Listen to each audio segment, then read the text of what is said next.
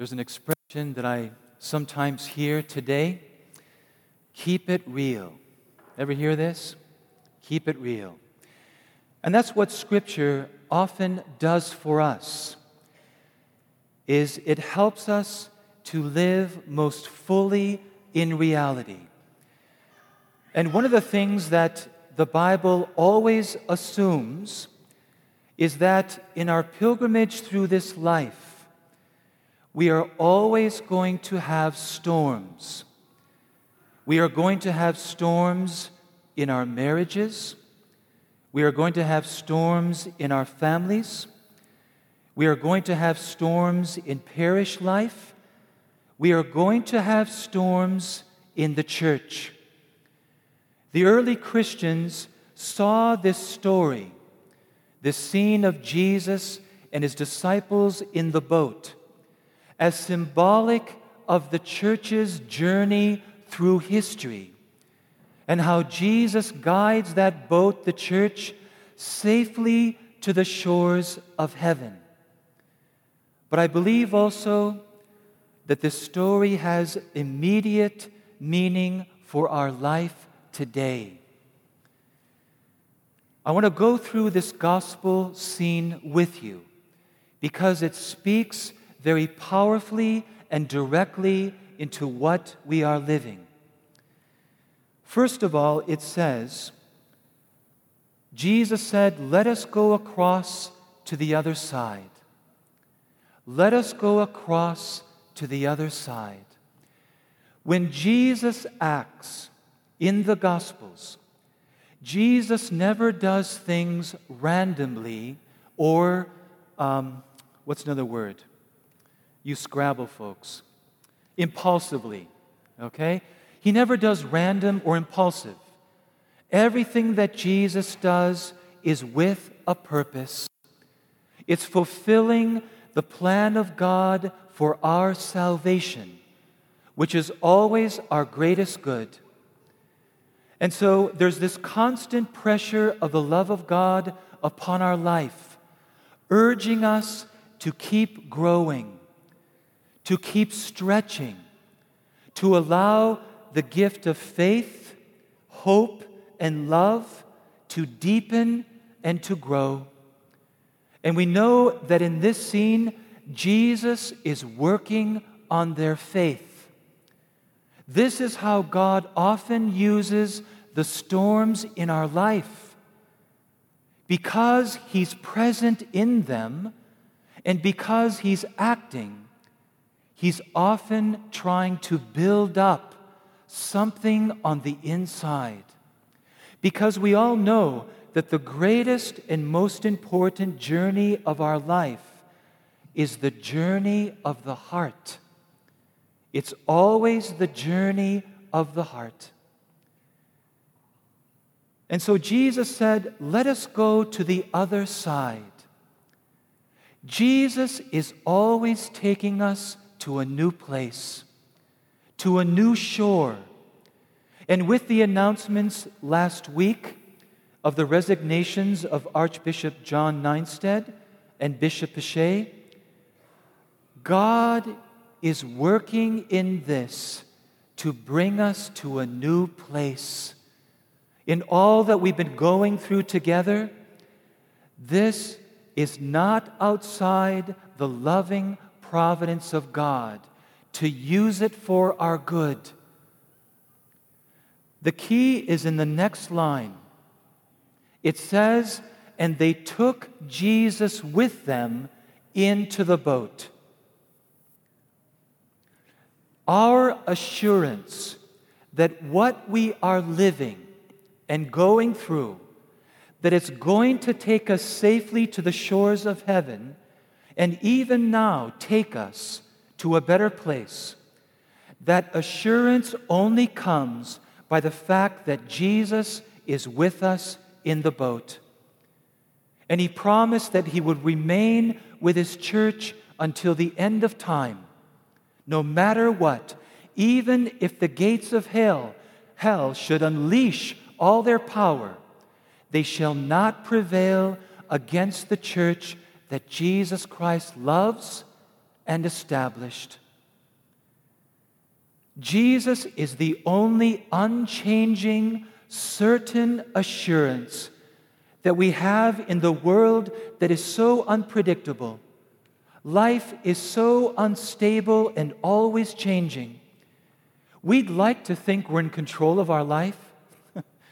That's an illusion. There's so many things that are outside our control. Our lives can change in the blink of an eye and be taken in, in an entirely new direction at a moment's notice.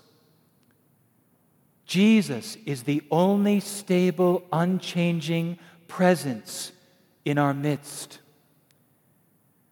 They took Jesus with them.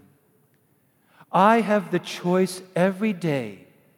Am I going to take Jesus with me into my life today? Am I going to take Jesus with me to work in what I do? Am I going to bring Jesus with me into my family and the life of my family? Am I going to bring Jesus into uh, the school that I attend, into all my relationships? Every day I must make the choice Am I going to bring Jesus? Am I going to keep him with me? Then the storm arises, and we go through storms within, storms without. The storm arises, and the scripture story is intentionally creating the contrast. We have the panicking disciples, and where's Jesus? Jesus is asleep on a cushion in the stern. This is what is most awe inspiring and amazing to me. More inspiring and awe than the calming of the winds and the sea. What is most amazing that Jesus is sleeping. And we're supposed to rivet our attention on that reality.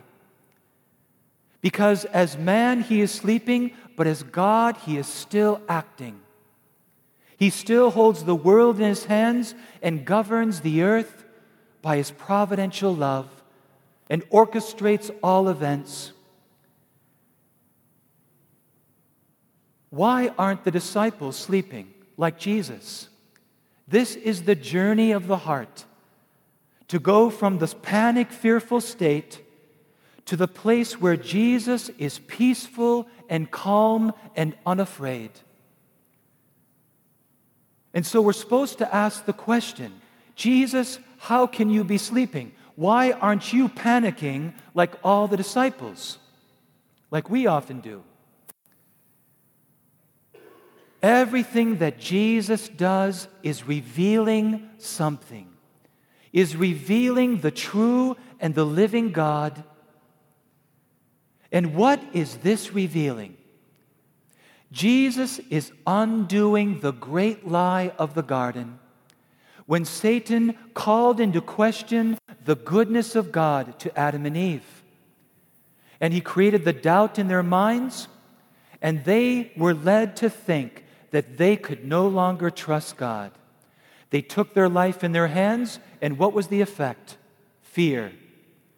They ran and they were afraid and hid from God and we've been afraid ever since. And so Jesus, by his sleeping, is saying, Do you want to know the love and the goodness of my Father and yours? That's why I can sleep and not be afraid. Everything is in my Father's hands.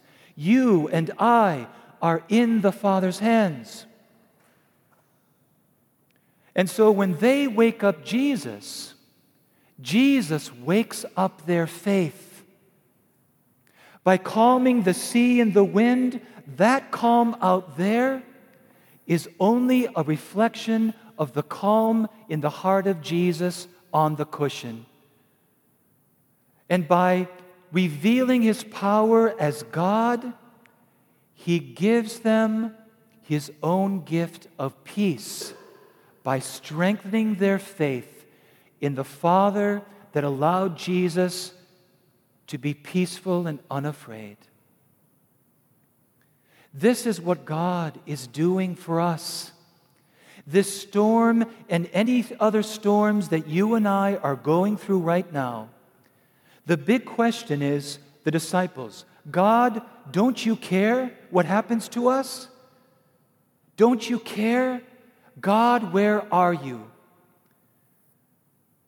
And this is why Job, who lived the storm to the extreme, even though he complains, he is set up as an example of trusting God throughout his trials and his losses. You know what is beautiful?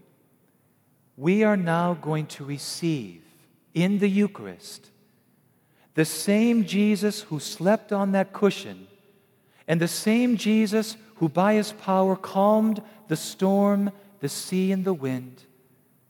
That same Jesus is coming into our boat, into our heart because He is going to lead us safely to the shores of eternity.